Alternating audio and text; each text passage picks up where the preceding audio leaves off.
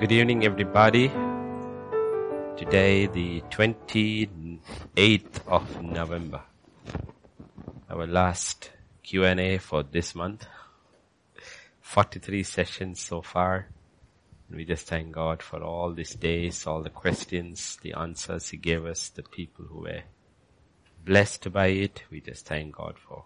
Today we do not have that many questions, but we do have questions. Seven questions are enough, right? We have seven questions for today.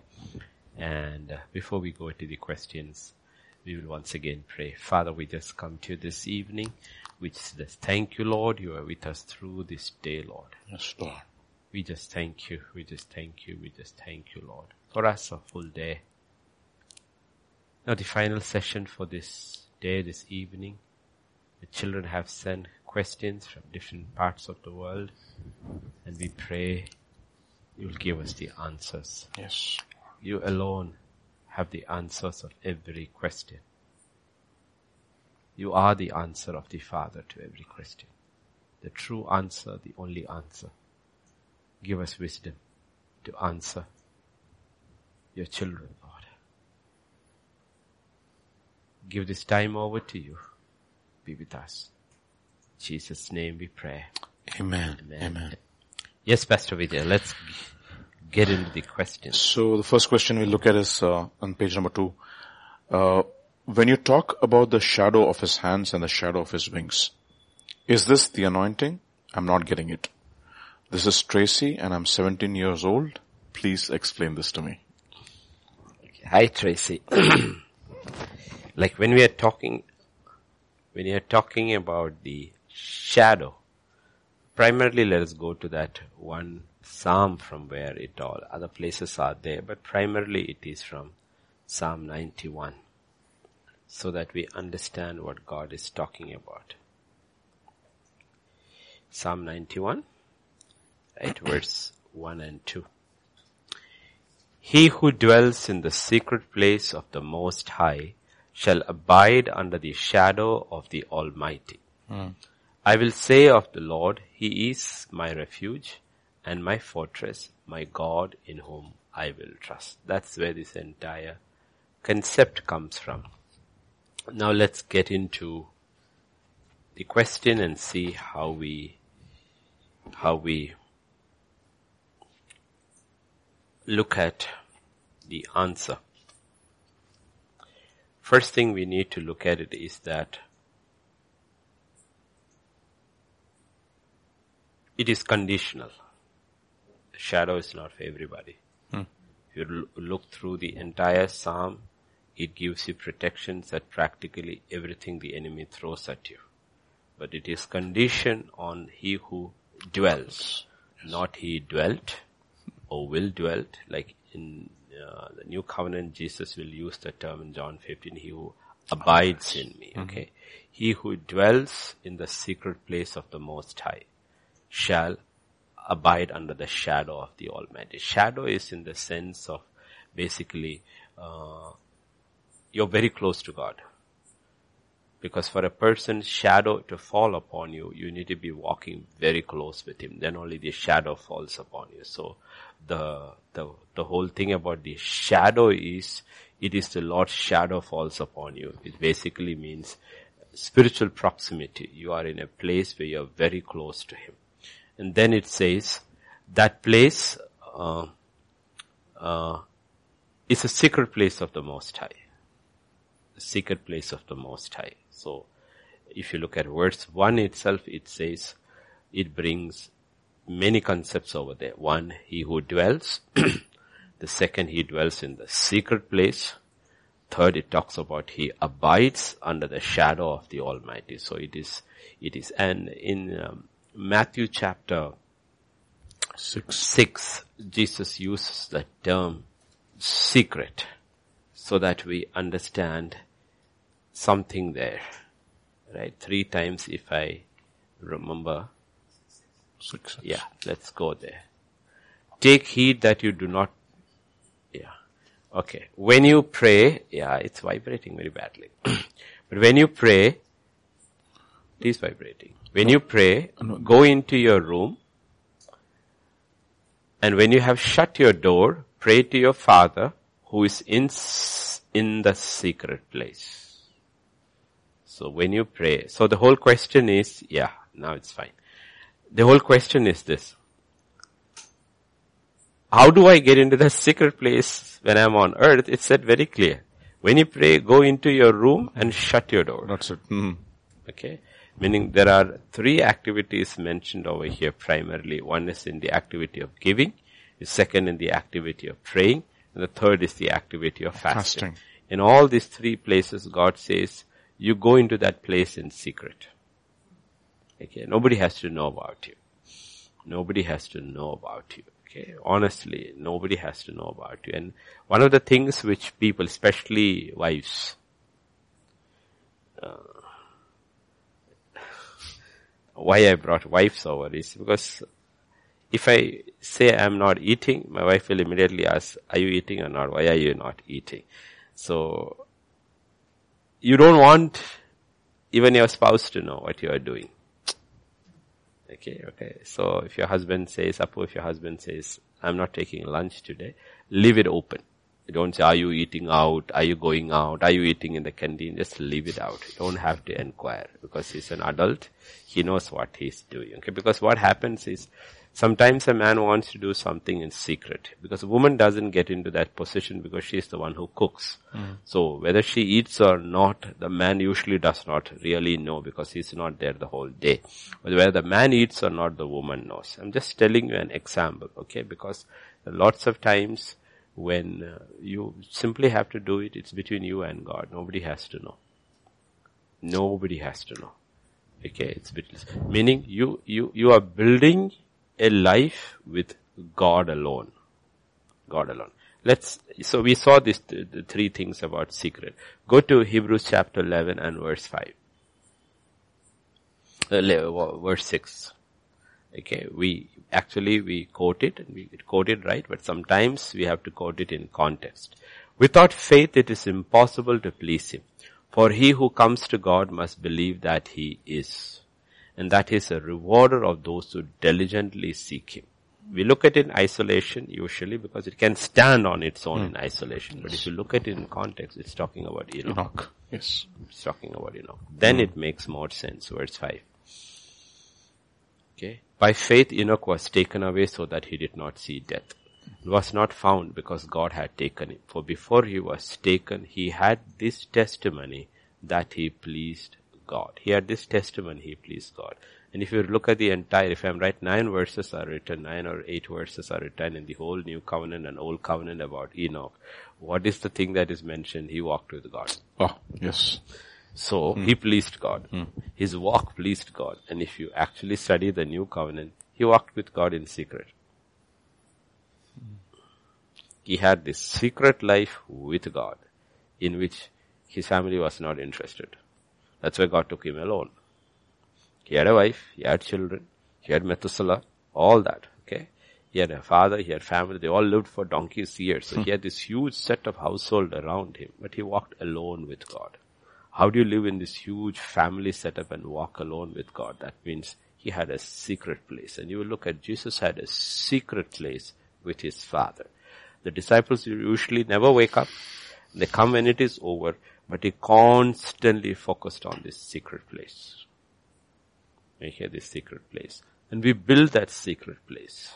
Okay, secret place. And I would always say that you're not keeping it away from your spouse, but it is even, even impossible for the closest spouse to enter into that space. Because for a man and woman to walk together with God, it is, that man and woman have to become one. It's very difficult. It's easier for you to become one with God than to become one with another person. Because with God it is easier because of who God is. Hmm. But the human being has his or her own limitations to able to understand you. But God has no limitations of understanding you. And God has no limits to which He is willing to reveal Himself to you. So when you're talking about a secret place, it is in so many ways a personal walk. We have a walk as a community, we have a walk as a family, but above all there is a walk as a individual. And you will always see that was Jesus, that was what kept Jesus all said and done, separate. Even on his greatest hour, that is in the Garden of Gethsemane, he takes them, then he moves the three to the front, Peter, John and James. He says, tells Peter, stay up an hour with me in prayer, please. And then he says, he goes even further. Even further. Yes. Okay. The minute he separated himself from the eleven and went even further, he has entered into his secret place. Hmm. And he's hearing very, very clearly. And when he comes back, he sees nobody has entered it into that with him. Okay, so when you're talking about the secret place, it is over a period of time. You develop that with God and in a personal intimacy with God. And you learn to hear from Him. But more than hearing, okay, when we use this hearing, we have to be very careful about these things because a lot of people want to hear because they have issues with, uh, with uh, life. Hmm. Okay, okay. Like a child comes to a father, he wants to hear because he has issues, he needs something, so he wants to hear. But when you're walking with God, a point will come, you don't want to hear. You just want to be with Him. Mm.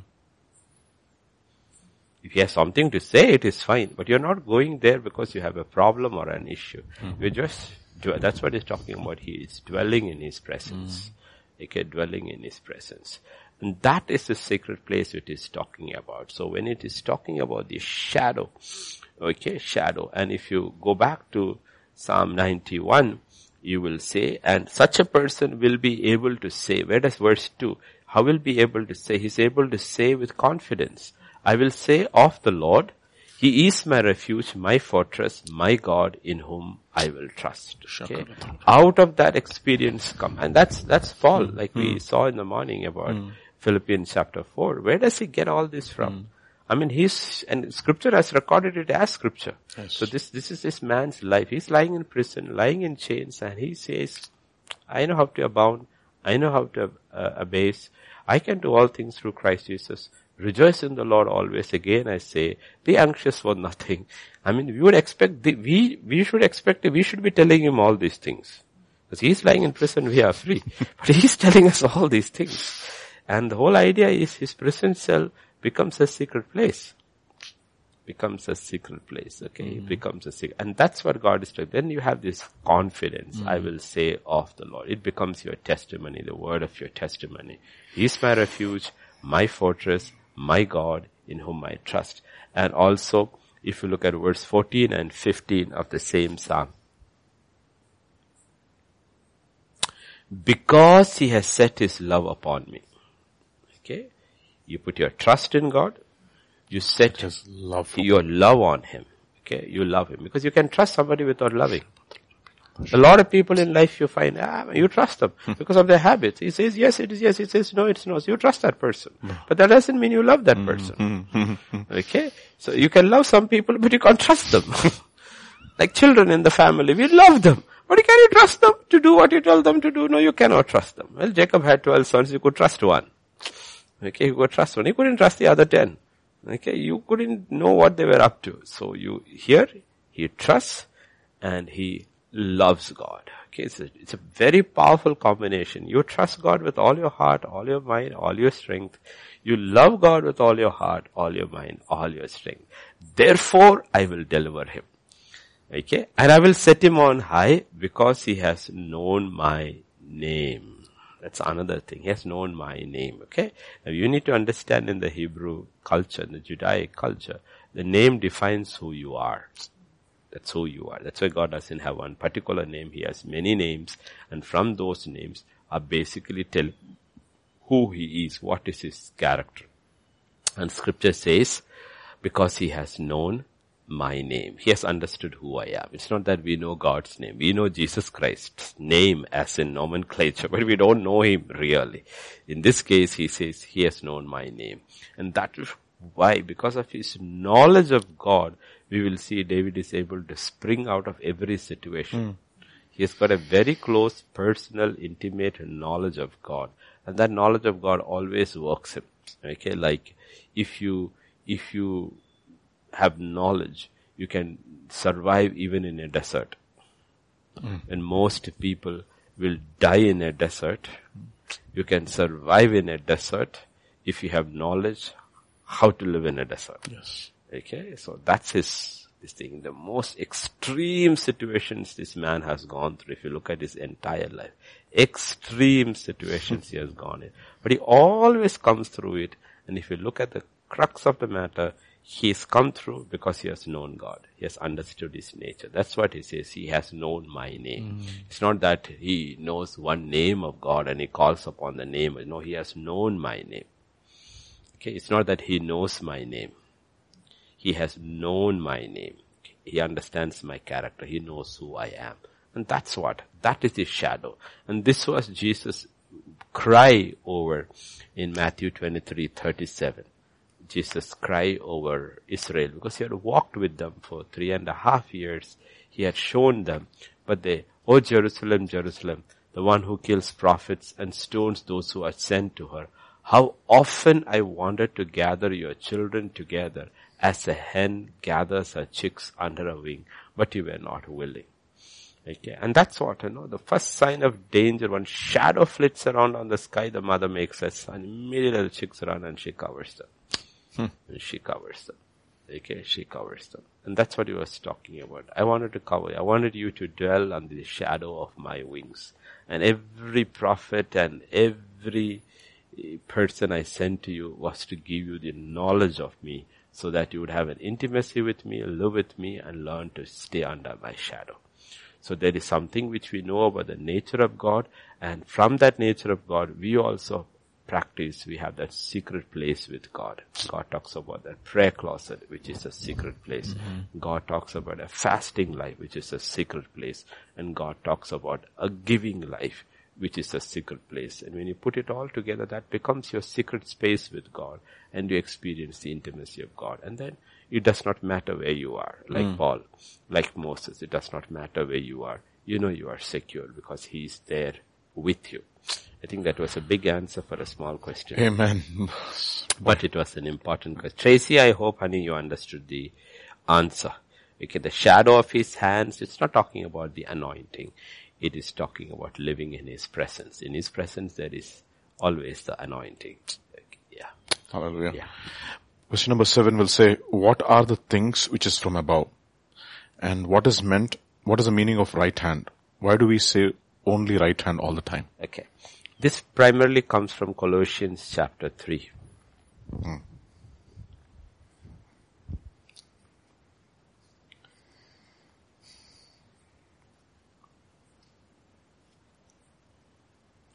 Colossians chapter 3. If then you were raised with Christ. Verse 1 and 2. Okay, that's where it begins. If you are raised with Christ. Seek those things which are above, where Christ is sitting at the right hand of God. There are two concepts here. One, we are living on earth. Mm. Yet we are seated with Christ. As Ephesians 2 6. We mm. are seated with Christ. Okay, so God says, Paul says through the Holy Spirit, if you are raised up. Hmm. If you are raised up. But right now we are all seated here. Hmm. But that is a physical reality. Hmm. The other is the spiritual, spiritual reality. Yes. The spiritual reality, if you live in your spiritual reality, then you will be thinking on those things which are true there and not true here. Though you look, sit here, you basically it says you see things in heaven's perspective. Your priorities change. Hmm. Why don't people spend time in prayer? It's because they don't see from that perspective. Why don't people's prayer life change? Not spending time in prayer, the nature of their prayer life change because they're seeing from down up and not from up down. If Jesus was seeing from up down, so his prayer was, my Father who art in heaven, your name your kingdom, your will. Your will. And then today's you will take care of. I'm not worrying about tomorrow at all. Today is taken care of. And then lead me not into temptation because temptation is what the devil does to induce you to sin. So if you can stop it in the beginning, you can uh, save a lot of trouble. So Lord, lead me not here. Don't even allow temptation to come my way. As simple. For, for, forget about all the other things start in the straight. No? Prevention is better than cure. Mm. So he's saying, lead me. Deliver me from the power of the evil one.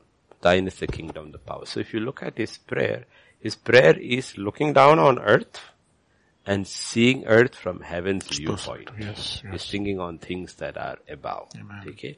So in everything that you go through in a personal life, no, you go through in a personal life, in a day to day life, if our ears and our minds are tuned on to God, then everything will be tuned on to things that are above, to eat or not to eat.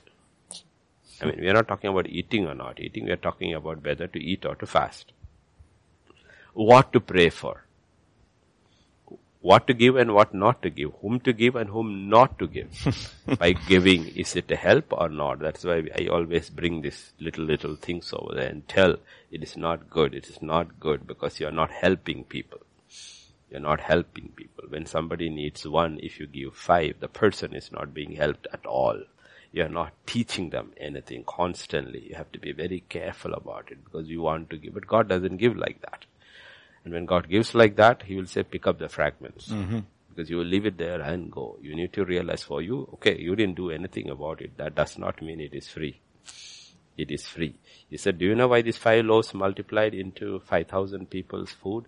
It's because of his prayer life. Because of he pouring out his life early morning every day in prayer on the altar and that day morning he has heard very clearly this is going to happen and you need to do it. Otherwise there would be no miracle. For you it is free. It has cost me my life on the prayer altar for this miracle to happen because that is where you hear. That's why he says pick up the fragments. Pick up the fragments. So we do not take anything granted in life. Anything granted in life. So we have to understand these fundamentals. We keep our mind on things that are above. Okay, then only we will be able to see life clearly. Amen. Therefore, we again we talked about Philippians. Paul's entire letter written from prison, or most of his letters were written from prison. Why is he so cool? Why is he so cheerful?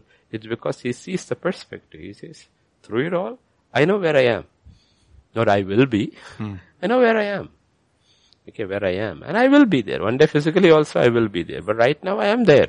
And this is a physical reality, there's a spiritual reality. I would rather choose to live in the spiritual reality because that is what is real. Now we'll go to uh, First Corinthians chapter 4. Mm, Not 4, no? Yeah, 4. Second Corinthians.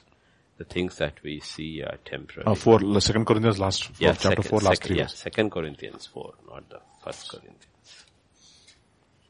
17 months. Got it? Yeah. For our light affliction, which is but for a moment, is working for us. Now, you cannot look at what Paul went through and call it a light affliction unless your thoughts are on things that are above. it's impossible to look at what he went through from the day he got saved and got into ministry till his last day. What his entire life, saved life, he went through the wringer. God put him through the wringer. But he sees only it has light affliction. How can your affliction be light? Because you're seated above. Your thoughts are above. And it says it's just for a moment. How is it possible it can be a moment when you're looking for 30 or 40 or 50 years of life? It's because he is weighing his life on earth with eternity. And with eternity, it's just a moment. Okay? And then he says, we do not look at the things which are seen, but at the things which are not seen. So the mm-hmm. perspective is very clear. Your eye are on, eyes are on the things that are above and not on things which are below. The things that are below are temporary. They are transitory. Transitory. But the things which are not seen are, that's the oh. only way you can go through life as a believer, as successful, overcoming on a constant basis. You can keep your things on that are permanent, eternal. That's primarily what it talks about things. Then when you focus, like connecting first question with second question, then if your mind is on God, your love is stayed on Him, He is also able to change you internally to fit into that kingdom that is coming. Coming. Okay, if your mind is on things above, then He's also changing you inside because we are not going to live here permanently. We are going to give, like living here, uh, living here, no, like right now in this modern century we are living in, we look at, oh, to make life comfortable, we need electricity, we need all the AC, we need all the gadgets, everything we talk about to make life comfortable. When you go to heaven, you will realize none of these things matter. Hmm. None of these things matter. Because it's a different life altogether with a different body. But what will make us comfortable? what will make us comfortable is the character of Christ. Hmm. If that character, those are things that are above, those, that character has been built in us, built in us, what will happen is, we will fit in very well there. We'll fit in. A lot of people will be misfits in heaven. I'm telling you the truth. A lot of people will be misfits in heaven. They will struggle. They will struggle. They are saved because they believed, but they will really struggle over there because uh, they, like the children of Israel who came out. Okay, they were struggling mm-hmm. in their walk with God because all they could think, are they saved? Yes, because they came through the blood. They have come through. But are they happy? They're not happy at all. They're miserable. a lot of people are going to be, I'm not saying that, I mean, if you look at the whole picture of it, they will have to what you call recondition themselves in heaven because they never prepared for heaven. They really never prepared for heaven because, you know, that is why God allows us to lose certain things in life and how we react to it. When we lose those things, how do we react to it? Oh, okay. But Paul has lost everything. and his reaction is one of joy. Because he says, you know, one thing you cannot take away from me. You cannot take away Christ from me. Amen. You mm-hmm. cannot take away Christ. So you have to look at life that way, okay? Work towards it. These things don't happen in a day. We are all on that road, but be sure you're on the right road. Hallelujah. Not the broad road where driving is easy. Pastor, and traffic is. next questions are all from Revelation. Okay. I think, I think it's from, by one person only. So, you can look. No, no. Question number one is different. I don't know. Uh, questions two to five, I'm sorry. Yeah, two to five. Okay. So, what is hidden manna? Revelation 2.17 explains, uh, uh, please explain what uh, you understand from Okay. hidden manna. We will look at, see, we go to the book of Revelation. Okay, the book of Revelation. This is the revelation that God gave his servant John. Okay? And it's interesting because John has this incredible encounter with Jesus, the post-resurrection, ascended Jesus, and it's a completely different picture. Okay, completely p- different picture. And I want people to see this picture, okay, because you have so many people talking about encountering Jesus and meeting Jesus. So let's go to chapter 1. Mm-hmm. okay? Verse 10 onwards. So we get this clear so that a lot of people, because everybody, YouTube is like a, uh, it's like open source. All kind of people with dreams and visions and ascending, descending, all kind of things come over there. But it is okay. It's all, all these things are there in the Bible too. But judge whatever you see with scripture. That is your safety. I was in the spirit on the Lord's day. Okay, so he was in the spirit. He has worshipped. Okay, now this is worship team is there. Worship is a thing that you begin from the flesh, because we all come in the body for practice to church. You cut through the flesh into the soul, then you cut through the soul into the spirit. When you reach the spirit, you will hear him speak. Till then you do not hear him speak. A lot of people do not hear God speak because they haven't practiced the art of entering into the mm. spirit. That is where he speaks. He is spirit. Mm. He is spirit. And often the struggle with us in entering into the spirit part of worship is because we struggle with truth. Truth is something you deal with in your soul. Mm-hmm. Truth is something which you deal. If you deal with truth in your soul and allow your ob- body to obey that truth, it is easier to enter in worship into the spirit. Okay, simple fundamentals. Then, I was in the spirit on the Lord's day and I heard behind me a loud voice as of a trumpet saying, I am the Alpha and the Omega, the first and the last, and what you see, write in a book and send it to the seven churches which are in Asia, to Ephesus, Smyrna, Pergamos, Thyatira, Sardis, Philadelphia, and Laodicea. It's written to seven churches which are then, but it is also talking to all time. All time. The seven churches represents what God is looking or what the correction that God brings. It's a total experience if you want to put of an individual believer. Okay, what you could go through, what you can go through, and what you should go through, and some things you should not experience. Okay? Let's go to verse 12. I turned, then I turned to see the voice that spoke with me, and having turned, I saw seven golden lampstands. Okay, this represents the church. Okay, and the light there. In the midst of the seven lampstands, one like the son of man, clothed with a garment to the feet, girded about the chest with a golden band. Okay? His head and hair were white like wool, as white as snow. I like I don't die. Okay? and his eyes were like flame of fire. His feet were like fine brass as if refined in a furnace. Feet always represents judgment, okay? His feet were like fine brass. His eyes were like fire. He sees through everything. Hmm. Okay? And his voice as the sound of many waters. Yeah, verse 16.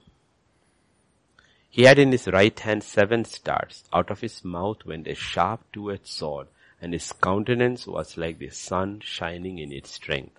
And when I saw him, I fell at his feet as dead. And he laid his right hand on me, saying to me, Do not be afraid, I am first and last. For me, this is the authentic picture of somebody taken in the spirit to heaven and having a revelation of what Jesus is like and the and the resultant response. This is the authentic picture. So whenever people talk about going to heaven and seeing Jesus, I compare that with this. It is always to, good to know your portion so that you don't run away with what they heard and oh, he went to heaven and he heard this and God spoke, told him all that. All that is fine. But compare one with other. Did Jesus what? Did Jesus appear something like this? Was this man's response like this or was he sitting and having coffee with Jesus? What kind of stories you hear? Okay, so look at scripture with scripture so that we have, we have uh, what we call we we know we are standing on the word of God. Like we like we say, we live or die by the word. Okay, live or die by the word. The word is our ultimate. And Peter will say, we saw him, we heard the voice, everything, but we have the sure word of prophecy. More than all that we have experienced, ultimately we have the word of God and we will stand on it and you stand on it. Okay, he's not saying that you should listen to me, okay, because I went to heaven, I've seen Jesus, I touched him, I heard the voice of God. He says, all that is fine. But stand on the written word of God. That's your, that is what, that is your strength. So compared with that, when you come to these letters Jesus is writing, okay, in each of these letters, there is what is called an exhortation to overcome. each of these letters letters chapter 2 you will tell you will see that okay here it says mm. chapter first one yeah first uh, verse 7 he who has an ear let him hear what the spirit says to the churches to him who overcomes i will give to eat from the tree of life which is in the midst of the paradise of god hmm. okay that is where it begins because when God tells you to do something, He also motivates you. Hmm. Motivates you. And some of His motivations are powerful. Now before I get into the seven motivations or rewards that are promised, let me tell you, go to Revelation 21 and verse 7. All things. 21 and verse 7. He who overcomes shall inherit all things and I will be his God and he shall be my son. Mm-hmm. So this is the eighth one that is mentioned, he who overcomes. There are seven written to seven churches and the eighth one actually is summing, summing it up all. So my perception is this. He is not offering each church a crown for a particular deed. He's actually combining all seven and says, all overcomers who reach heaven would have overcome in all the areas and they will get all seven Amen. and they will inherit all. Otherwise you can look at uh, just uh, the first church in Ephesus and says, you know what, I just want that. That's not. That's not what is it. Overcomer will have all the seven qualities and they will. And if you actually study it carefully, you will see it seems like that. It looks like that. Okay. So let's look at the first one. Let us go in the order.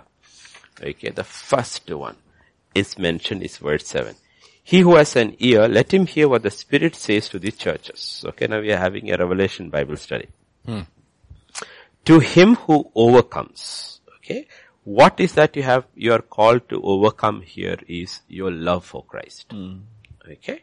You got everything on the works front, you seems to be pretty good. You're pretty good. God is very happy with your work life, but He's not happy with your personal relationship with God. So God is giving us, okay? He says, when you reach over there, you will see all the overcomers, not only they had fantastic works, they really loved God with all their heart. Okay, so don't skip Ephesus and go to the next church and says, you know what, I, I can't love God that way, so I will try the second church. it doesn't work like that, okay? So God is actually, you have to look at the full picture. You have to look at the full picture. So here you know where they are weak and God says, look at that and strengthen yourself in that area. But what is promised over there? He says, I will give to eat from the tree of life which is in the midst of the paradise. Let's get into that now so that we will understand. Go to Genesis chapter 3 and there was a tree of life and God does something. Hmm? Verse 22 to 24. What does God do? Then the Lord said, behold, the man has become like one of us to know good and evil.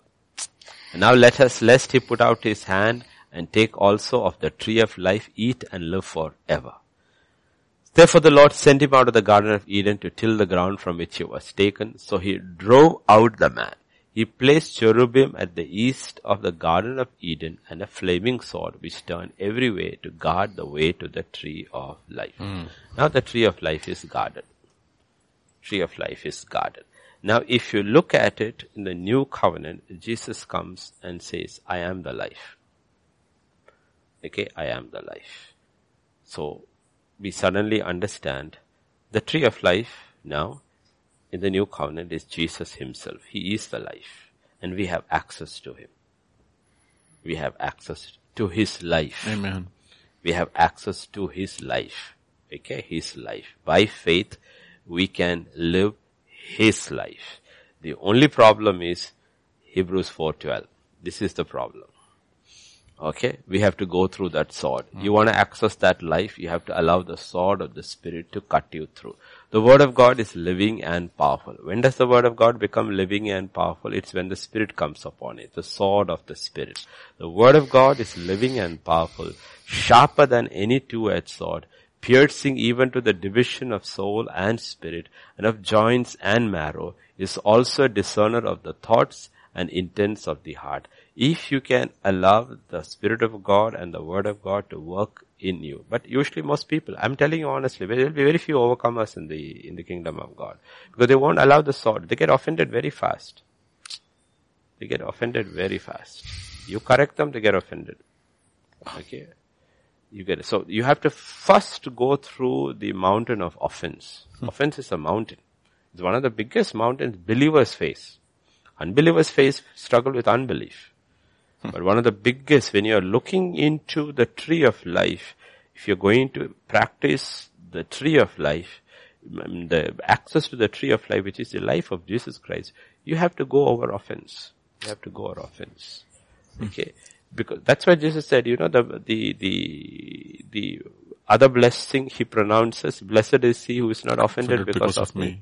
Okay, when he's talking about him, what is he talking about? He's talking about correction that comes from anywhere, immediately people get offended. You know, people will not take correction. But yet, correction is the way we access into God. And so Paul says, uh, sorry, David says in Psalm 119, 71, 71, right? Yes. Yeah, he says, I was afflicted. Why, why, was he afflicted? Why was he afflicted? Because so God punished him. God disciplined him. God corrected him. And he says, it is good for me to have afflicted because I learned your ways, your style. I understood your stat. It was good for me that I have been afflicted. But do you think only David was afflicted? No, Saul also was afflicted. He learned nothing. He learned nothing. He learned, why? Because he was offended. He was offended. Okay, so God could spank two people the same way. One understands God and becomes better. The other gets bitter. You know why? Because one is offended. Naomi is offended by the famine that took her husband. Ruth has become humble by the famine that took her husband. Hmm. Both are widows. One is offended, says, don't call me Naomi, call me Mara. But the other one is the one God is able to redeem her. God is not able to redeem Naomi. God is able to redeem Ruth. And you need to realize, a lot of people have to go through this sword. All of us have to go through this sword. If you don't go through this sword, we do not have access to the tree of life. Now let me put you another perspective of what God is talking about over there, verse 7 of Revelation chapter 2. Let him hear, let he who has a ear, let him hear what the Spirit says to churches. To him who overcomes, I will give to eat from the tree of life which is in the midst of the paradise of God. I'll give him access to that tree. Tell you, you know what happens? There are two sides to it. This is connecting with the previous question. There are two sides to it.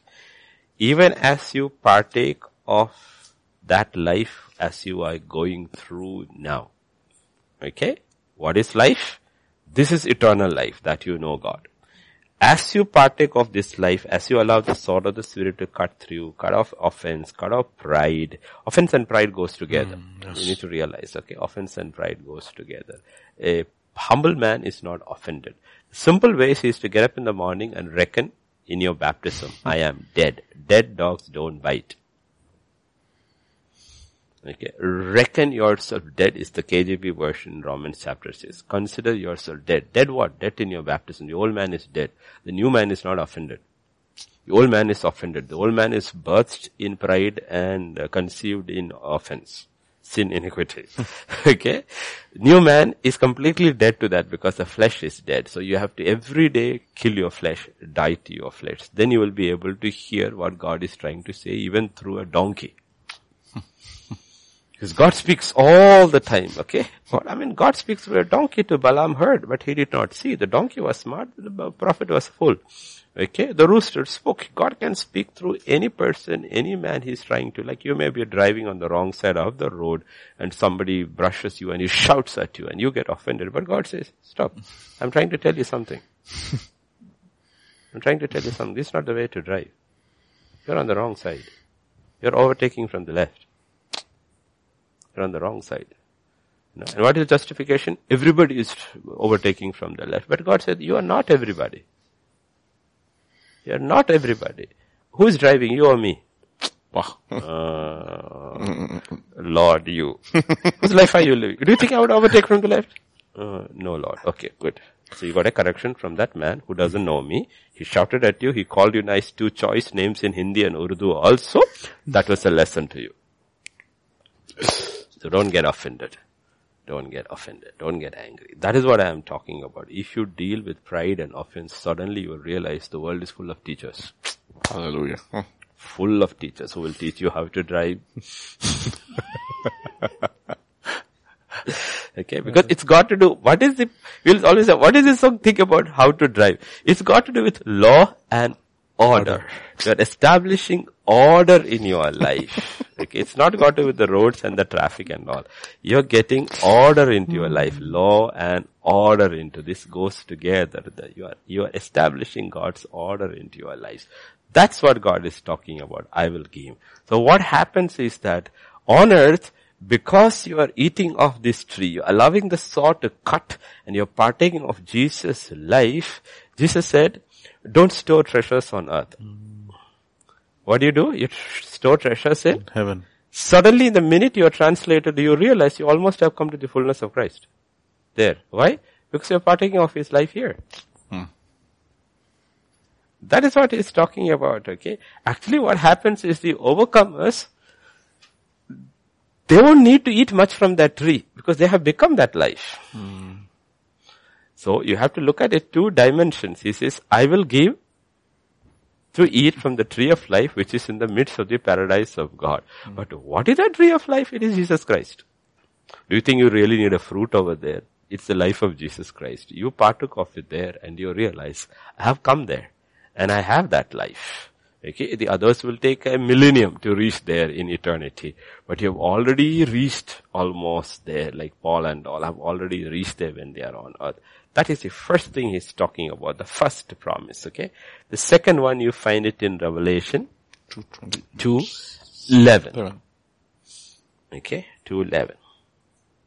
He who has an ear, let him hear what the Spirit says to the churches.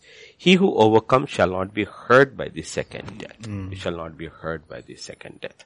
Now let me talk, let me get over there to Revelation chapter uh, 19. Okay, Revelation chapter 19. This place I disagree with, uh, uh, sorry, nine, no, not 1920. I disagree with uh, many of the incredible holy men of God who have gone before me and I, everybody is entitled to their opinion, so I am entitled to my opinion. I can choose to differ with them. Verse 11 onwards. Then I saw a great white throne and him who sat on it from whose face the earth and the heaven fled away, and there was found no place for them. And I saw the dead, small and great, standing before God. Books were opened. Another book was opened, which is the book of life. And the dead were judged according to their works by the things which were written in the books. The sea gave up the dead who were in it. Dead and Hades delivered up the dead who were in them. They were judged, each one according to his works and the death and Hades were cast into the lake of fire. This is the second death. And anyone not found written in the book of life was cast into the lake of fire. Mm. So my question is this, because all of them almost agree, this is talking about the unsaved. But if it is talking about the unsaved, why does the book of life have to be there? They are not saved anyway. Why do you have to look for their names in the book of life? So it is not just the unsaved who are standing over there. There are also saved standing over there. Okay, so there is a judgment and their works are being judged. So the, I don't know which category of saved people are standing over here, but let us go to Corinthians, no? Yes. Second Corinthians. Okay. Again, the Bible. We'll compare Bible with scripture with scripture. Let's not go into anywhere else because scripture is our bulwark.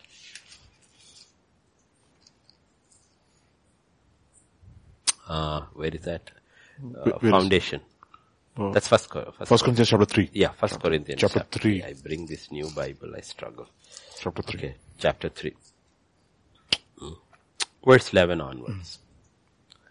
For no other foundation can anyone lay than that is which is laid, which is Jesus Christ. Everybody is saved by grace through faith, so no man will boast. That is the foundation. Salvation is by grace and grace alone. The work of Jesus Christ.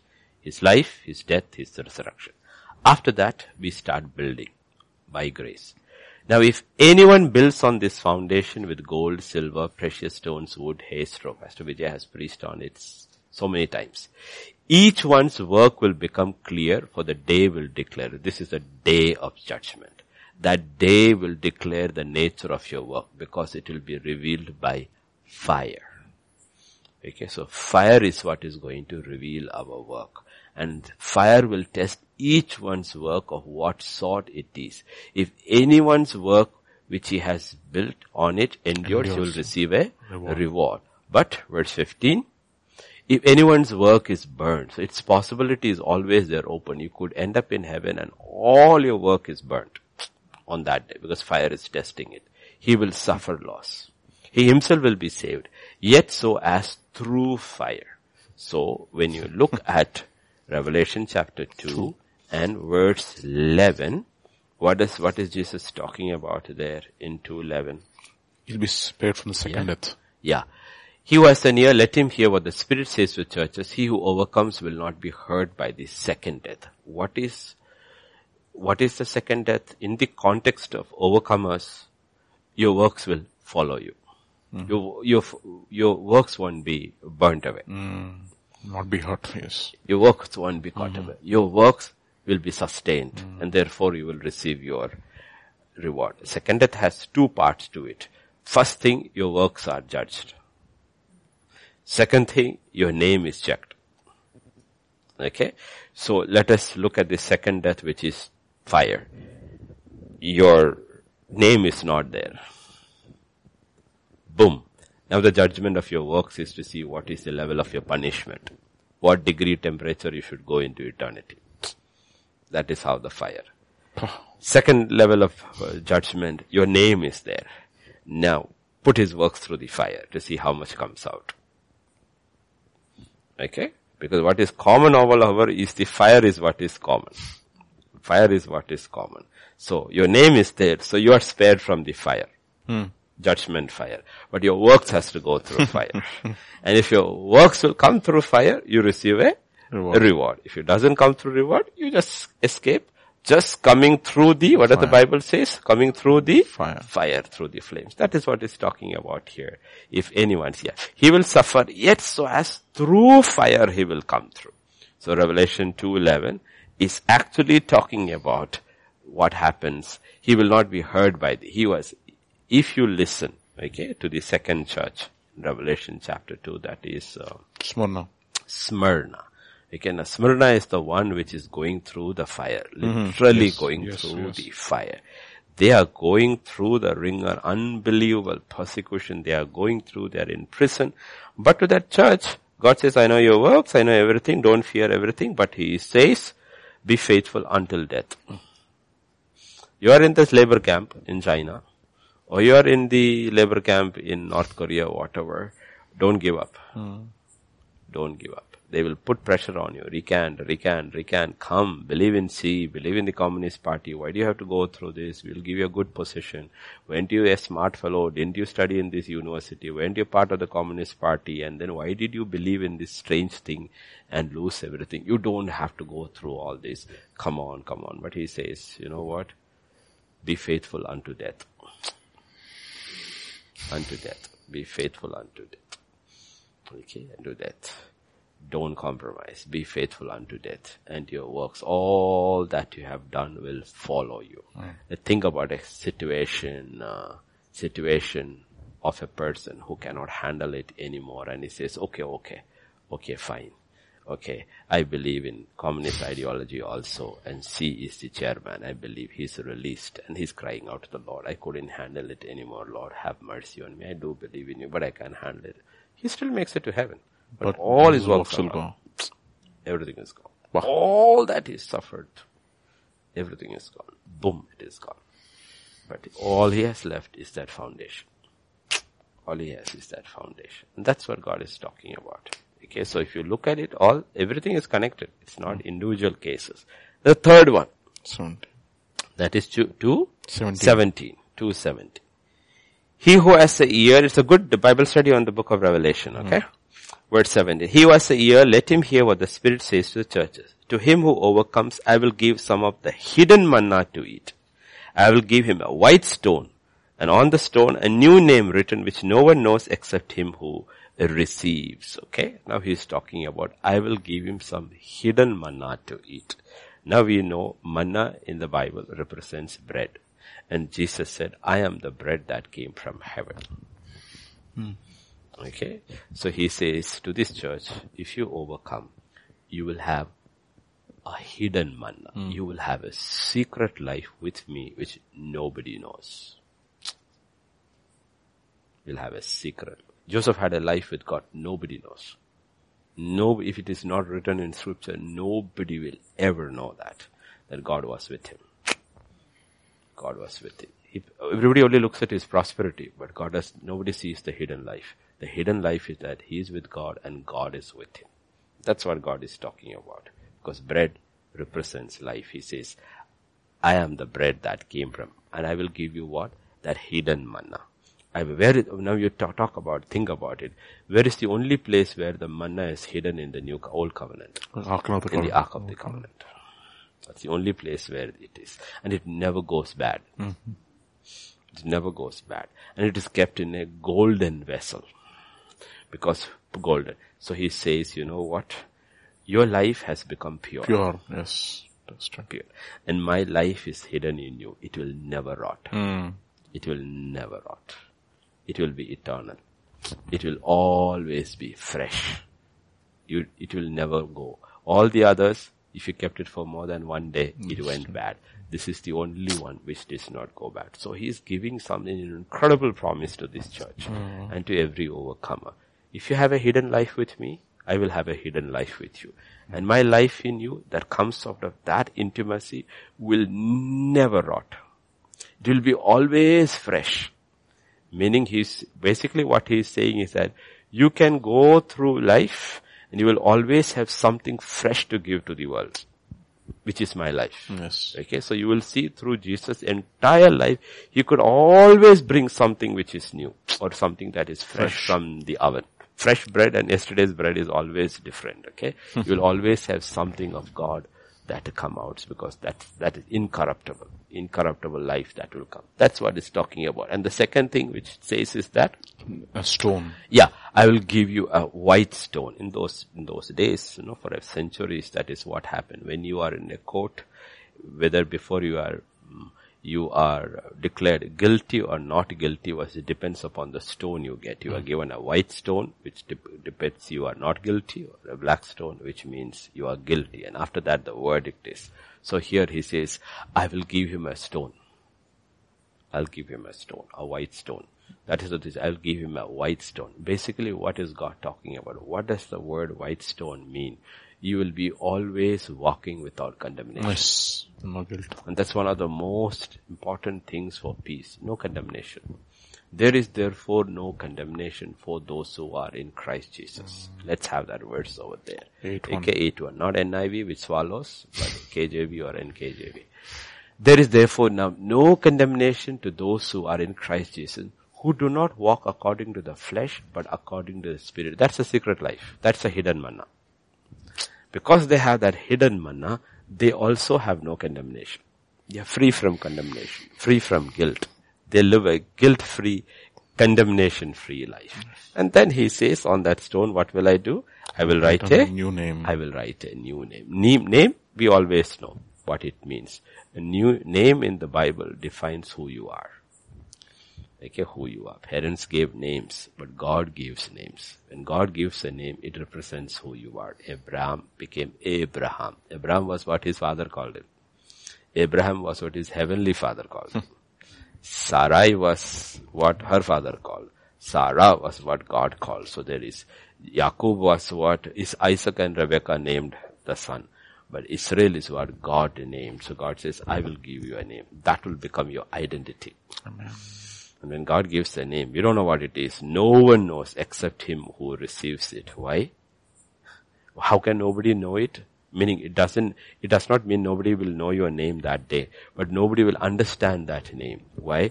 Your name, which God gives to you on that day is directly connected with the hidden life you had with God. So only God will understand why He gave you that name. Mm-hmm. People won't understand. People won't. I mean, if uh, Genesis, uh, if I'm right, 35, right? 35 is not uh, recorded. How will Israel know? 32. which, uh, the God, Peniel, Peniel. Peniel. Yes. If Jacob did not, if that's not recorded, Jacob's wrestling with God, how will we understand why he's called Israel? Why is this nation called Israel? It's only because it is revealed we know. But if it is not revealed, actually what happened there between Jacob and God is a hidden thing. Nobody is there. Nobody in his family is there. He has left everybody cross the river. He is contending with God alone, like a person who's contending with God in his prayer closet. He is with God alone. And if 500 years later, if Moses is not given that revelation in a vision on the top of the mountain, nobody would know Yes. that something like this happened. Okay? So it is because only because of revelation we understand, oh, that is how Jacob became Israel. The same way God says, I will give you a name. Nobody will know it. Why, why did he get a name like that? Nobody will know it. But except him who receives it. He will know, okay, this was my hidden life. This was my hidden life with God and God has rewarded that hidden life and given me a name. The next one is, oh sorry, So- that's okay. Mm. The uh, question, number Fourth one. Yeah, fourth same one. Yeah, we'll go through. We'll Yes. go through it. Okay, since we started, why should we stop? Right? 228, 228. 26, 27, 28. Okay? He who overcomes and keeps my works until the end, to him I will give power over the nations. He shall rule them with a rod of iron. They shall be dashed to pieces like the potter's vessel. And as I also received from my father, I will give him the morning star. He was an ear, let him hear what the Spirit says. Okay, so now let us come to that one. What is God talking about over there? He says, he who overcomes and keeps my works until the end, I will give him power over the nation. This is talking about the millennial rule, where he will rule with a rod of iron. Okay? Basically he is saying this. Before you can qualify to rule over the pagans with a rod of iron in the millennial rule, you should have exercised the same rod of iron of discipline upon your own soul here. Hmm. Okay, on your flesh. Okay, Peter, which is that? 3 1, right? Yes. For, for First Peter chapter 4 1. Yeah, 4 1. First Peter 4 1. Therefore, since Christ suffered for us in the flesh, arm yourself also with the same mind, for he who has suffered in the flesh has ceased from sin, that he should no longer should live the rest of his time in the flesh for the lusts of men, but for the will of God. So you use the iron rod of discipline on your own flesh first. Because only such a man is qualified to rule over flesh. Oh. क्या बात है? Are you getting it? That's what he's talking about. Can you be qualified to rule over flesh? If you are flesh, they are flesh, how do you rule over them? You will go with them. Hmm? that was the problem with Saul. They said, give us a king just like the other nations. All the kings of other nations was flesh. God said, give it to them. Who did he give? It was flesh. And flesh was anointed. Every time he goes down the road, what does he say? The people. Flesh made me do it. That's what his answer. Flesh made me do it. The flesh made me do it. Flesh made me do it. He's going down the path of flesh. How can he rule over the spirit? In the spirit realm, he cannot rule. That's what God is talking about. There he says, if you have exercised the rod of iron in your life consistently and come to that point where you end up overcoming your flesh, then you can come with me in the millennium reign. I don't think everybody will come down with him for the millennium reign. I don't know whether we will be there in the millennium reign. Okay, we'll be sitting there waiting for thousand years to pass before we can start eternity. Because to rule, he says this is the key. I will give you, he shall rule them with a rod of iron. Because that's how Jesus is going to rule from Jerusalem, with a rod of iron. Okay, they'll be tough. Who can be tough on the flesh? Only those who were tough on the flesh. Hmm. Tough on the flesh. Um, that does not mean you are unloving. Yeah. Okay, you are kind, you are loving, but very tough on flesh. Look at Joseph sitting on the throne when his brothers come on. He's unbelievably tough on flesh, but very kind, very loving. Tough on flesh. You know why? For 13 years he was extremely tough on flesh. For 13 years he was so tough on his own flesh. Therefore when he's seated on the throne, he's tough on all flesh. Yet he's very kind to them. Okay, kind to them. To see that they come to the end of flesh. Okay, that is what God is talking about. As I also received from my Father. father. Okay, he said, I also received, basically he's saying, I also received the tough discipline from my father until my obedience was perfect. In Till the then, God was very careful mm. about His name. Mm. Until my obedience was perfect, He did not even reveal me to the world. Kya. Because He didn't want me to make a boo-boo about His name. So He was tough on me for 30 years, made me absolutely dead to the flesh, then revealed me to this, this thing. And I will give Him the morning star. Mm. Okay, morning star. Oh, I didn't, yeah, morning star. Okay, uh, Second Peter 119.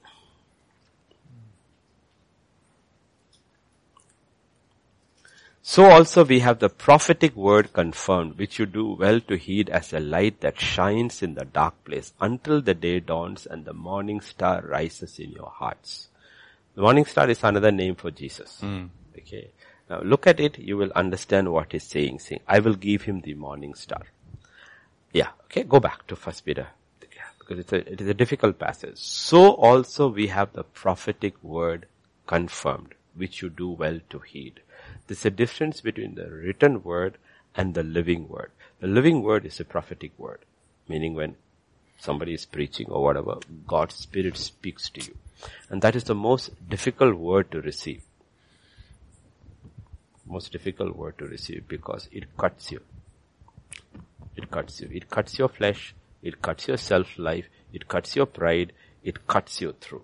He says, if you heed to that prophetic word, what happens is and obey. The life of Christ is rising in you. And one day you will realize the morning star has risen in your hearts. Hmm. The life of Christ has replaced your life. And that day when you are revealed, people will look and say, oh my gosh, he shines almost as much as Jesus. His life. That's why Paul is able to say, follow me as I follow Christ. Can imitate me. Because you're imitating me or imitating Christ because I have no life apart from him. He didn't say in the beginning. This is the process through which he went. That's why God puts him as an example over there. He's saying, if you look at Paul, you can say the morning star has risen in his heart.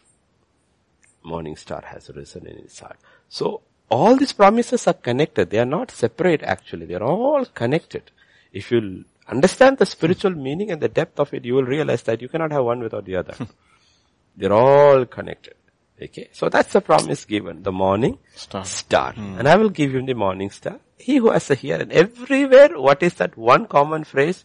Let him hear what the Spirit Has to say. Ah, these are not from the written or the preaching word. It is the Spirit who has to speak through you through the written or the spoken word. You have to be very, very tuned to the Holy Spirit. Don't grieve the Holy Spirit.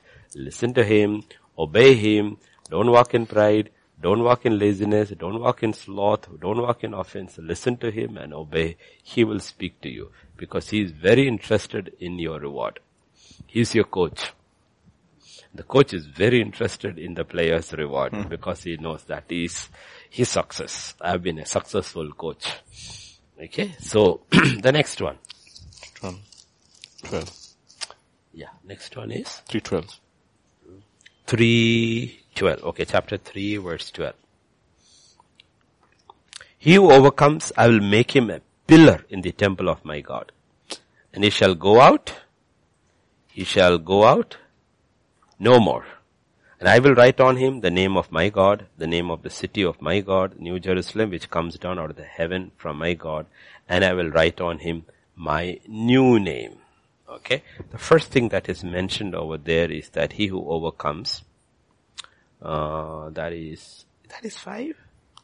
Uh, this is then, it's, uh, Oh no, no, it's before that. before that. We missed one. We yes, missed yes, yes, one, sorry. yeah. Uh, this is Verse four. four Three, four, Yes, three, three, four, four. three, four. That's what I thought. Oh, uh, sorry, I just was going. Yeah, three, four. You have a few names, even in Sardis, who have not defiled their garments. They shall walk with me in white, for they are worthy. He who overcomes shall be clothed in white garments, and I will not blot out his name from the book of life, but I will confess his name before my Father and before his angels. He hmm. was a here. So the first thing which he talks about is garments, okay? Let's go to Ephesians chapter 5, verse 27 onwards. You know, sadly sisters don't like this chapter at all, but it's a very glorious chapter. If you t- talk about submitting to your husband, it's a very edifying chapter. That he might present to himself a glorious church, not having spot or wrinkle or any such thing, but that she should be holy without blemish. So husbands ought to love their own wives as their own bodies. He who loves his wife loves himself. Okay, let's um, let's go higher up before that. Twenty six. Go to yeah. Okay, that he might sanctify and cleanse her with the washing of water by the word, that he might present him to himself. Okay, so God is talking about. Would you allow the word to sanctify you? okay, sanctify you. In so many ways, in a, in a believing family, in so many ways. It is the husband who sanctifies the wife. Sanctifies the wife. And if you actually notice in the modern world, the woman will take correction from anybody except her husband. Hmm. And without realizing it, you are stuck there. Stuck there. You are stuck there and uh, which is true, which is true. And why has God put it that way? Who knows you best? Your husband. Hmm. Who knows you best? Your wife. Mm-hmm. Because they see your wrinkles. Because the husband sees the wife without makeup. If you're putting a Western concept. He sees you without makeup. That's what it says. That he may present you without spot or wrinkle. The husband sees all the spots. Hmm. Okay, but when the makeup is put and you go out, nobody sees your spots and wrinkles. But your spots and wrinkles are visible to one person in your life. That is your spouse. And God says, will you listen to that? Will you not get offended? And when he's saying something, or when she's saying something, will you receive it? Will you receive it? That's why the, the, before you come to verse 25, um, Submit one to- submit to one another. What is the 21, submit? No, 21. the wife can be the source who is able to show your spot, your wrinkle. The husband is the source which God, submitting to one another in the fear of, of God. Okay, in the fear of God. Though it is more given to the woman than to the man because in God's order, man hears from God. Man hears from God. That's the way. Men should hear from God. If you don't hear from God, you need a spanking. okay, you need a spanking. That means you're not spending time in the Word or in your play closet. Mm-hmm. Because when God speaks to man, first He doesn't speak to him about his family, He speaks to him about Himself. Yes. Okay? So God shows the man his spot, his wrinkle, his blemish, everything. So now that he has seen the mirror, his own face very clearly and got rid of it, he's able to see his spouse. And then when he is speaking to his spouse, he's speaking, or he should speak with the same attitude how God spoke to him.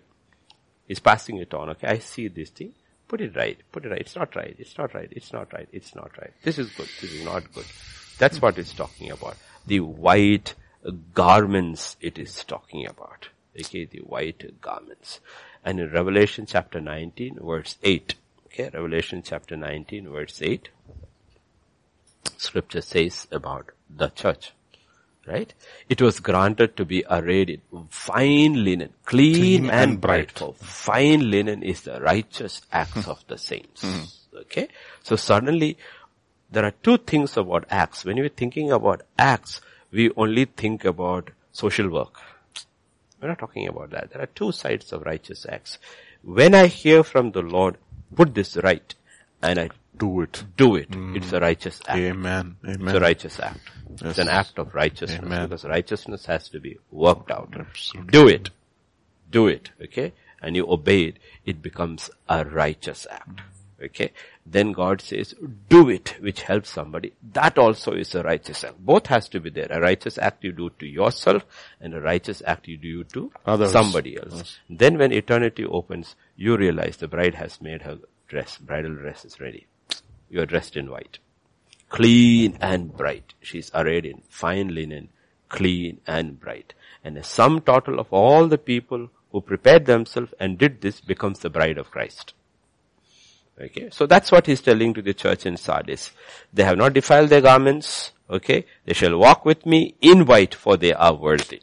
Okay, he who overcomes shall be clothed in white garments and I will not blot his name from the book of life. That is an issue which uh, Calvinists and all the others have a major issue. I don't have any issues with that verse. Exodus 32 verses 32, 33. if you stick to the word of God and don't bring any man's peculiar doctrine, you don't have to worry about. Yet now if you will forgive their sin, but if not, I pray, blot me out of your book which you have written. And the Lord said to Moses, whoever has sinned against me, I will blot him out of my book. This is a, this is a concept, a presumption. Uh, i I'm putting it across in the public platform. The presumption is that when everybody is born, their names are written in the book of life. And then you blot it out yourself by your sin. Either the sin of unbelief, the sin of belief, the belief and then going into sin and not coming back you blot it out. Causes God to blot it out. Everybody when he is born, his name is written. His name is written. God's not a respecter of person. God wants everybody to be saved. So, technically speaking, everybody's name. As soon as a baby is born, the name is written.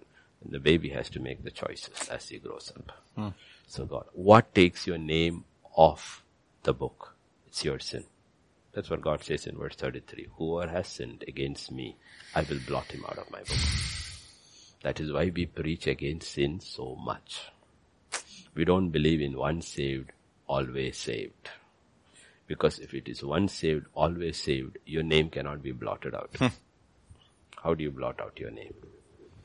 Okay, so 600,000 men were brought out of Egypt. All of them died in the desert but all of their names were not blotted yes. from the book. Yes, yes. But many of their names were blotted from yes. the book. Those who sinned against him and they died in a plague, they died in Korah. the Korah, mm, so many died because of God's judgment. All their names were blotted out. But that does not mean everybody's name was blotted out. No. Then Moses' name should be blotted out. No. Aaron's name should be blotted out. No. Their names are not blotted out. They're all there because they repented. So please understand where we come with this.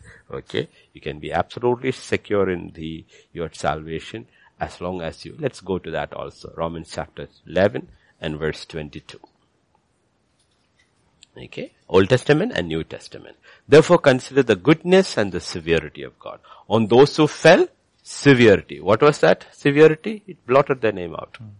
Towards you, goodness. If you Continue. continue in His goodness, otherwise you also will be Cut off. cut off. That's what he's talking about here. Okay, so he says continue, continue, continue, continue, continue, continue until you got your end. Prince is the one who said, many people when you reach home, they will say they had enough clothing only for a bikini. Righteousness. Righteousness. Instead of a bridal crown. Uh. He said, most people did not even have enough garments to cover their nakedness because they never were walking on the bridal gown, okay? So that's what is talking. Yeah, I heard that too. Only he can say that. Only he can. With a straight face. With a straight face, no humor, nothing else. With the straight face he gets. oh boy. God. Okay, so that's where that is the fifth one, Yes, right? the sixth one is Let's do the sixth one. Sixth one is chapter 12. 312. 312. Mm-hmm. Yeah. It's there, Pastor. Three, okay.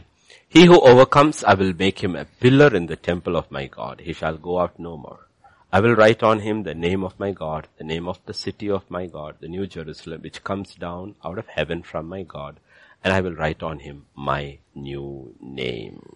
Hmm. Okay, the first thing he says, okay, this has to got to do with here before you become there. On earth, you come to that point, you are immovable. You are unshakable from your faith and your values. Unshakable, immovable. Hmm. That's what is God is. You have come to that point. Nothing can shake you. It's like the three friends of Daniel, hmm. Shadrach, Meshach, and Abednego. God wants to save us, He can save us. But doesn't want to save us. But one thing, we are unshakable in hmm. this, our commitment. We will die. Daniel, I will not stop. No edict will stop me from praying. Hmm. If it is you're throwing to the lion of, den of lions, I'm good, okay with it. But that's not going to stop me from praying. Yep. Okay, the law of the land, the law of the Lord. I'll always go with the law of the Lord. Amen. That's, they have become unshakable, immovable. The enemy has stopped, has no more power over them. Okay, you can do whatever you want to do to my body, but my soul will not submit. Submit to your edits. They have become immovable. They have become unshakable in the things of God. Therefore, they also can take weight. Yes. Okay. Remember, God puts his burden only according to what you can bear. Bear. 13 years in prison and in slavery, Joseph had become immovable and unshakable in the path of righteousness. Therefore God put the entire burden of Egypt upon him.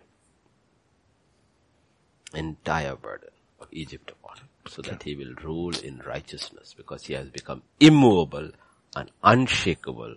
In. So God says, you are like there, suddenly up there you will realize you are one of the pillars of my society. Hmm. God is creating a new creation society over there. You will be one of the pillars. That's what he's talking about. You will be one of the pillars. And what is that? You will be part of the temple. Okay, that's what he's talking about there, right? Verse 12. Yes, yeah? yes. You will be, I will, I'll make him a pillar in the temple of my city. He'll be part of my temple. Okay? And I will write the name of my God, hmm. the name of the city of my God, the new Jerusalem. You become all that. Meaning, you become part of the bride. You're guaranteed to be one of the 144,000. 144. That is the prized possession in heaven to be part of 144,000. If it is not a symbolic number. If it is a symbolic number, Lord have mercy. Okay? Hmm. okay? And I will write on him my new name. It's an incredible promise that is given. But what is the key? You have to be in unshakable here, immovable. It's a process. It's a process, okay? It begins with little things like Daniel. It was on a very little thing on what to eat, what not to eat on a Babylonian table. At the end it becomes, will you pray or stop praying for 30 days? Only 30 days. That's all, 30 days. Okay. Before that, they checked him out whether he was immovable, unshakable in the things of the matter of the law of the land, which tallied with the law of God. And they found he is unshakable, immobile. Let's see if he's immobile, unshakable with anything concerning his God, which does not apply to the law of the gang. They found he is unshakable in that mm. too. So he becomes a pillar. So you will see king after king after king after king coming and going in those 12 chapters. Daniel is constant. He stands before every king because ultimately he stood only before one God, king. Yes. That was God. So that is the sixth one. And then the seventh one. 320. 321. Yeah. 3? 21. 321. Yeah. To him who overcomes, I will grant to sit with me on my throne as I also overcame and sat down with my father on his throne. This I would say go to Romans chapter 5. This is how do you apply this on earth.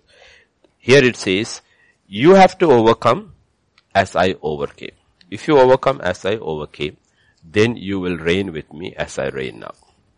So, Romans chapter uh, 5, first verse 17 and then verse 21. Mm, brilliant.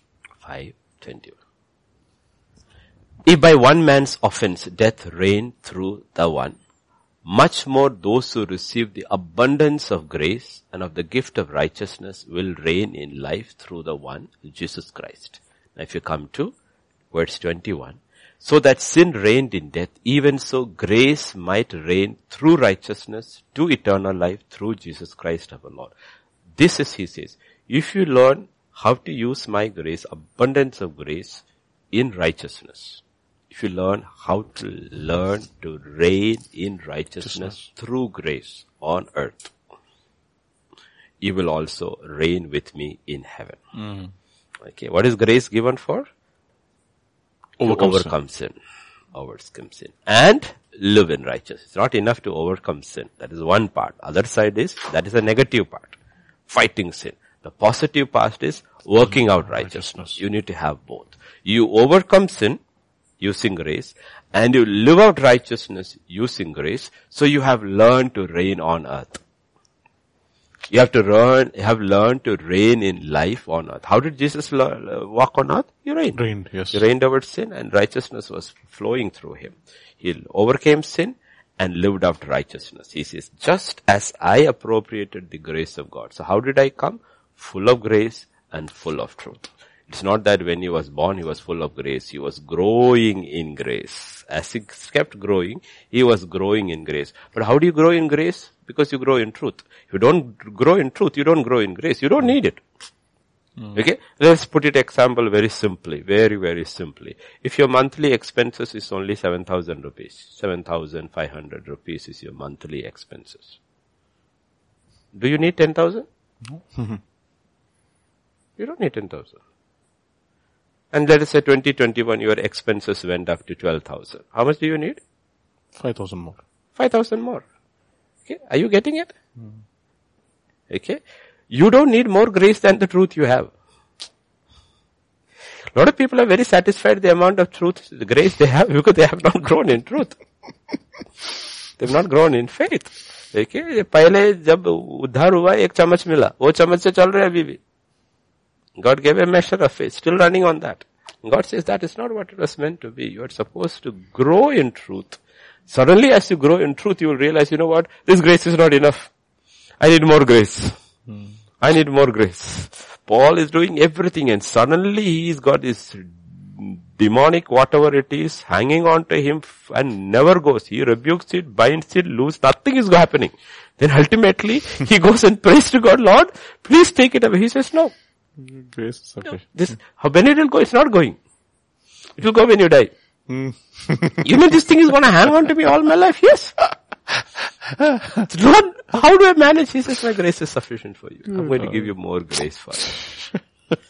You're going to have extra measure of grace just to handle this alone. And that's what is God. So you are reigning. All these negative things that happened in your life, all those terrible things that happened, you are still overcoming sin, the negativity, mm. the, the shadow of sin. Yep. You're conquering it and you're still working out righteousness. Mm. Righteousness. That is, that is Joseph. Okay? That's what I'm talking about. If you look at Joseph, because Joseph is given as a real vivid picture over there. Everybody in his life actually, if you look at the people you know in his life, harmed him. His brothers harmed him, sold him. His father, for all sentimental man he was, he didn't even look for his, okay, I, I saw his uh, cloak with blood, I want his bones. I want to give him a decent burial. He was so worried about uh, Rachel's burial and he was not concerned about his son's burial. He immediately went into depression lying in his bed. He should have gotten and says, let's go. Where was it?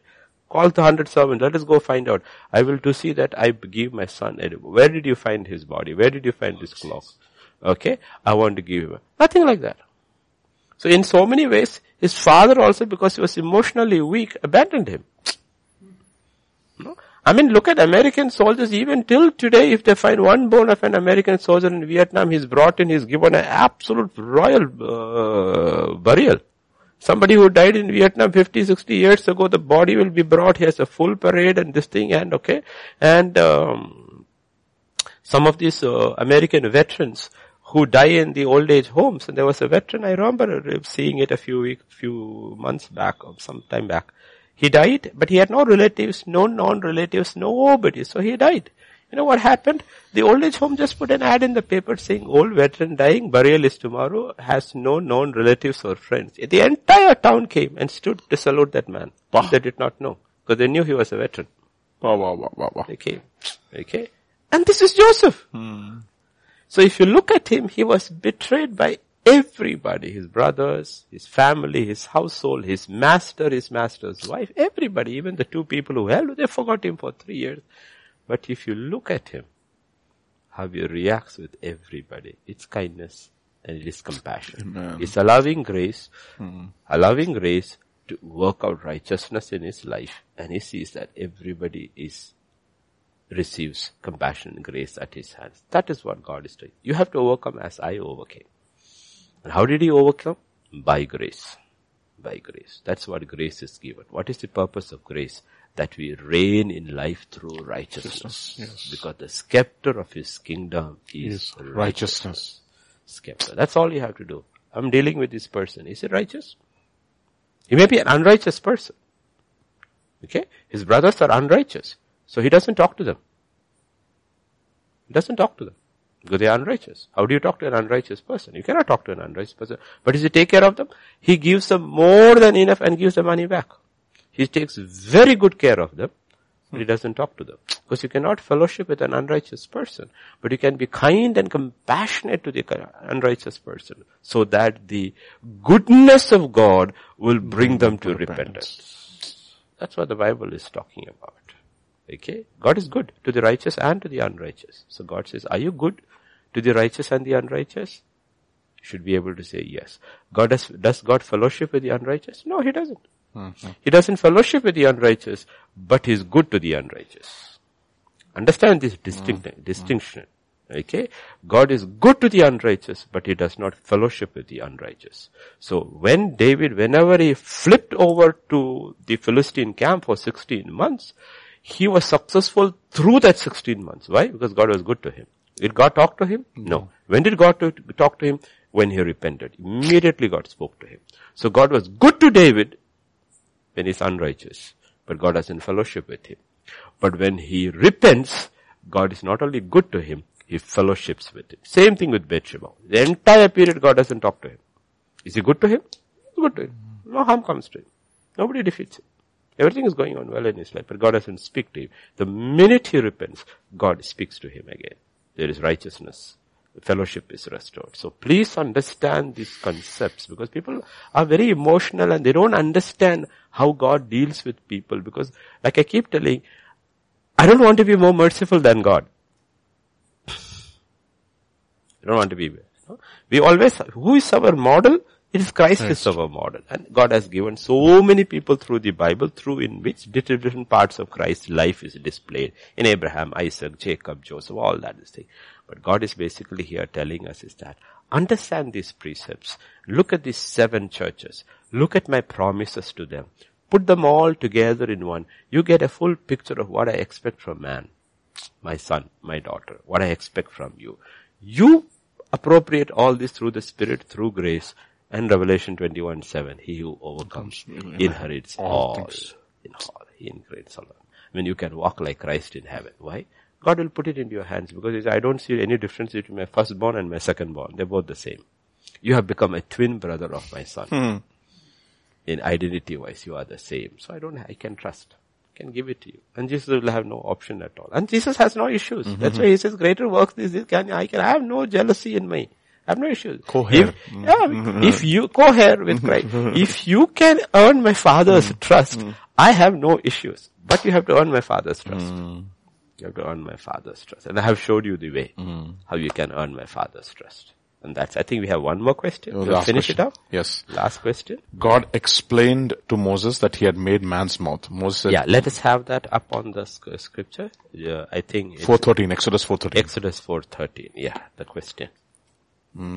Said, I pray thee by the hand of him thou, sh- thou wilt send. This verse has been mis- misunderstood by many pastors and preachers. In other words, they interpreted, uh, Lord, I'm not going, so God sent someone else. Can you explain this verse to me, please? Yeah, look at the, look at the, look at the, the next verse also. 4, 11, to 11, 11, 11 to 13. This is, uh, this one, one one we read is was that? 413. Okay, 413, right? Yes. Word 13. Okay. Go to 413. 413, yeah. Yeah. And uh, uh, you don't read in verse 13 alone. After that you should read verse 14. Hmm. So the anger of the Lord was kindled against Moses. Hmm. Whenever people make this an excuse, after God has spoken to everything, I don't need anything. I just need a man who's available. You look at verse 11. He will tell you. Okay, verse 11. Okay, he will tell you. God said, who has made man's mouth? You're saying you cannot speak. Who are you talking to? Who are you talking to? You're talking to the creator. You cannot speak, I can make you speak. Bah. You cannot hear, I can make you Awesome, hear. Lord. Awesome. You cannot see, I can make you see. Wow. Who are you talking to? Why are you making excuses? ये काम इधर नहीं चलेगा. Your ex- excuses stop here. Because you are speaking to the creator. This is the pot talking back to the potter. That's what he's saying. Who are you talking? Heaven after the Lord? What are you talking about? Therefore go. It's not that you will speak. I will be your mouth. I'll teach you what you say. And he says, verse 13, he says, Verse 13. Oh my Lord, please send by the hand of whomever else you may send. This is an excuse which God does not accept. And scripture says the anger of the Lord was kindled against Moses. Anger. And you know what happens? He was very angry. And in his anger, like in his anger he, gave a Saul, king. Yes. and in took his wrath he took away. In his anger he listened to his prayer. Okay. You don't want to speak? Okay. Your brother will speak on your behalf. It's not a nice request. It's not a nice answer. It is judgment upon Moses. He says, in my anger. I know. I know he can speak well. Look, he's also coming out to meet you. When he sees you, you will be glad in his heart. He says he will speak. And that one request of Moses in his flesh paved the way for Israel's downfall. Hmm. Downfall. Because what Moses should have done, Aaron did. In the public forum, it's a different thing. In the public forum, nobody knows Moses' hidden life with God. So they see Aaron as a leader equal to Moses. This man has never had an encounter with the living God. He has never heard the voice of God. He stands there in front of the people. He's doing all these miracles. Moses is the leader. Aaron is the co-leader. This co-leader has no, is like joint director, has no experience with God. And then when Moses is away for a little while, they tell him, make us a God. Only makes them. Moses would have spanked the daylight out of them if they had asked him. He said, what God are you talking about? Do you know what God is like? I've met him face to face. I've heard his voice. What do you mean making an idol? But this man has no experience. So what does he do? He makes a calf. And from that point, Israel never recovered. Hmm.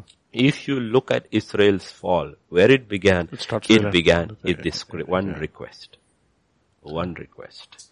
Everything else after that is compared. If you look at it, Israel's fall, Israel's fall begins because Israel's chosen redeemer in the flesh makes an obnoxious request to God. And God says, I'll give you a request in my anger. And from there, it, the fall begins. So God's, you will see these patterns playing out in lives, in churches when people make these requests. So this is no, this is, pastors who use this are warped. They're not reading the entire context very, very carefully. They're using this as an excuse. Send somebody else. Okay, this is this thing. This is no. That is why you have to be very, very careful. Okay, where that uh, that question came from Australia. I'm not going, so send somebody. Can you explain this verse? Okay, he man everywhere you will see couple of mistakes which Moses makes will have its effects, long-lasting effects in Israel's history. One mistake is this: yeah. he, he, goes in flesh and he's replaced Jethro. by flesh to be. The second one is Jethro. Jethro. Jethro comes and gives him. Not that the advice is bad, but the problem is why do you need the advice of flesh when you are hearing from God so clearly? Why do you need to hear? You're a man who has encountered God. God speaks to you. God speaks to you face to face. God is there to speak to you. Why do you have to listen to your father-in-law? Okay, why do you have to listen to your father-in-law? Not that your father-in-law is a bad man, but when the father-in-law said it, you said, it's, thank you, Dada. It is fine. Daddy, let me go to the tent of the meeting and check with God if this counsel is okay or not. That's all. If he had gone to the council, God would have said, you know what? You really want 70? I will give you 70. But one day that 70 will crucify my son. One day that 70 will become the rod in your hand which will beat that rock. Do you want that? that? Is what you would have. Pastor, a question here is, hmm. is it possible that because he had such a long standing relationship with his father-in-law, his, there was a part of his flesh which was yoked to him and therefore he had to, he was afraid or he was, he had no, no, none of the, once you've encountered yeah, God, exactly. So he didn't cut it because matter. there was not a distinction between the, uh, it, it, the, the, flesh and the spirit in, the, in that see, case. all that could have been, if it had happened before we can say that. Once he's encountered God on the, in the burning bush. That's it. And then he has seen the power of God come. See, when he's bowing before Jethro and listening to his counsel, he has already brought judgment yeah, of Egypt, absolutely. split the Red Sea, destroyed Egypt's army. Sure. He turned water Mara to sweet. He has brought manna down. He's brought after all this, what are you Still, listening to? Jethro? Exactly. So there's no excuse. It's absolutely. For a man without experience with God, we can understand mm-hmm, taking mm-hmm. counsel from somebody he thinks he is godly. But a man who has encountered God literally face to face, I'm not saying that you disregard that counsel. You should have taken that counsel and gone to the tent of meeting, sat before God and said, I heard this Lord. Is that what you want to do? Instead, he listened to that counsel and God. See, this is what happens in parlance we say. Authority will always back authority. Mm. So God doesn't want to humiliate his servant. So he says, okay, I'll put your spirit on 70 others. Oof. God will not humiliate Moses in front of the people because then what happens? People will defy authority. Mm. So God does not humiliate Moses at any point wherever he goes wrong because that's God's nature. God will not put his servants to shame. People may, but God will not, because then it looks, mocks his authority. It's basically in, even in a school yeah. when a, when a teacher, somebody has a complaint against the teacher, the, yeah. principal will stand with the teacher with and the not, teacher. And, and parents don't the, understand. Not, not with the, Why? It's because you are teaching a lesson. You have come in quietly, we will deal with it. Don't make it into a public thing. Because mm. in a public thing, I have to stand with authority because you're mocking authority. Mm you're mocking authority. That's what happened. I learned it very early in life.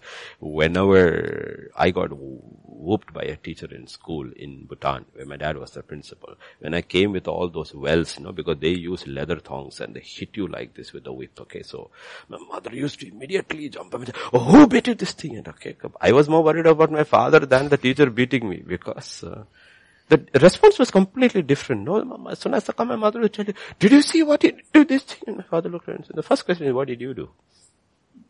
That is the question I didn't want, want to hear. he never stood with me. Mm. He always said, if my, one of my, this is the way he say, if one of my teachers has to beat a student, the student has done something. I want to know what you did. So better quietly eat your dinner and go, otherwise you'll get the second helping from me. Okay. Authority backs authority. authority yes. Okay. So this is where you have to always be very, very careful about people in authority. Okay. People. See, David did all these things. Do you know what he did?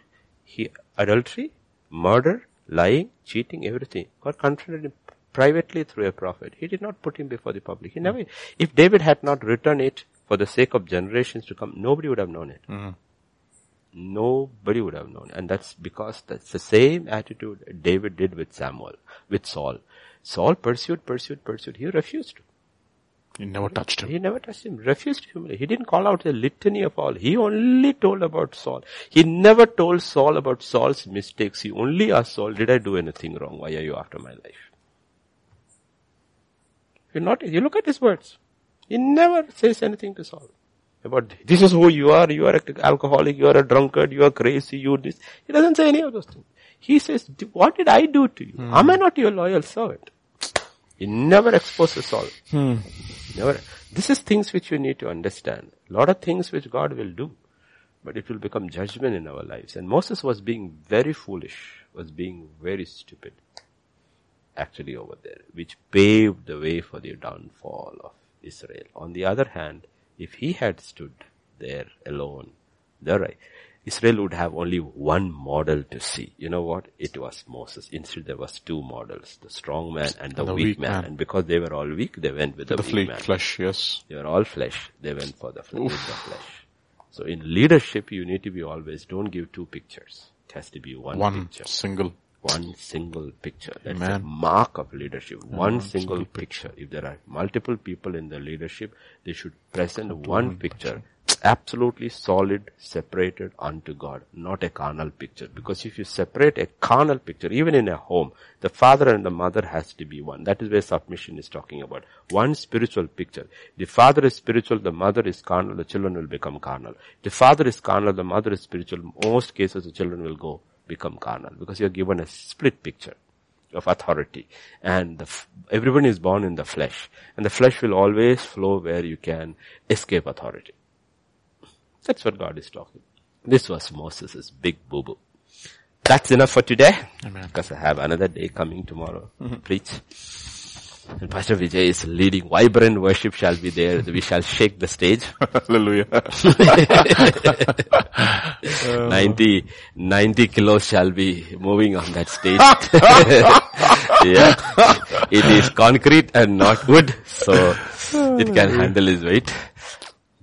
So we shall thank God. First, yeah, we'll first Vijay pray. No? Father, we just want to thank you, Father, for this time that you've taught us so many things. Oh Lord, you are such a good God. We want to thank you, Lord. We want to thank you, Father, that Lord, you're interested in such little, little details in our lives. Father, because you, Lord, you're interested in giving us your best. We are sometimes so careless and callous about so many things. Father, we want to ask you, Father, to forgive us. I pray, Father, whatever we have learned to Lord Jesus, we'll take it to heart. You'll grant us the grace to put it to practice, O Lord, that we will truly desire to change, O Lord, to change Father, in the likeness of your Son a little more even this evening, O oh Lord. We thank you, Father. Come at this time once again into your hands. Come at tomorrow's service. If you tarry to come and you choose to give us yet another day in the land of the living, pray, Father, that you would grant us another day so that we'll, Father, we will be found in your house on time and that we will continuously prepare ourselves for the days to come and for your coming, O Lord. We thank you. We praise you. We give you glory. For in Jesus' mighty name we pray. Amen. Amen. Amen. Amen.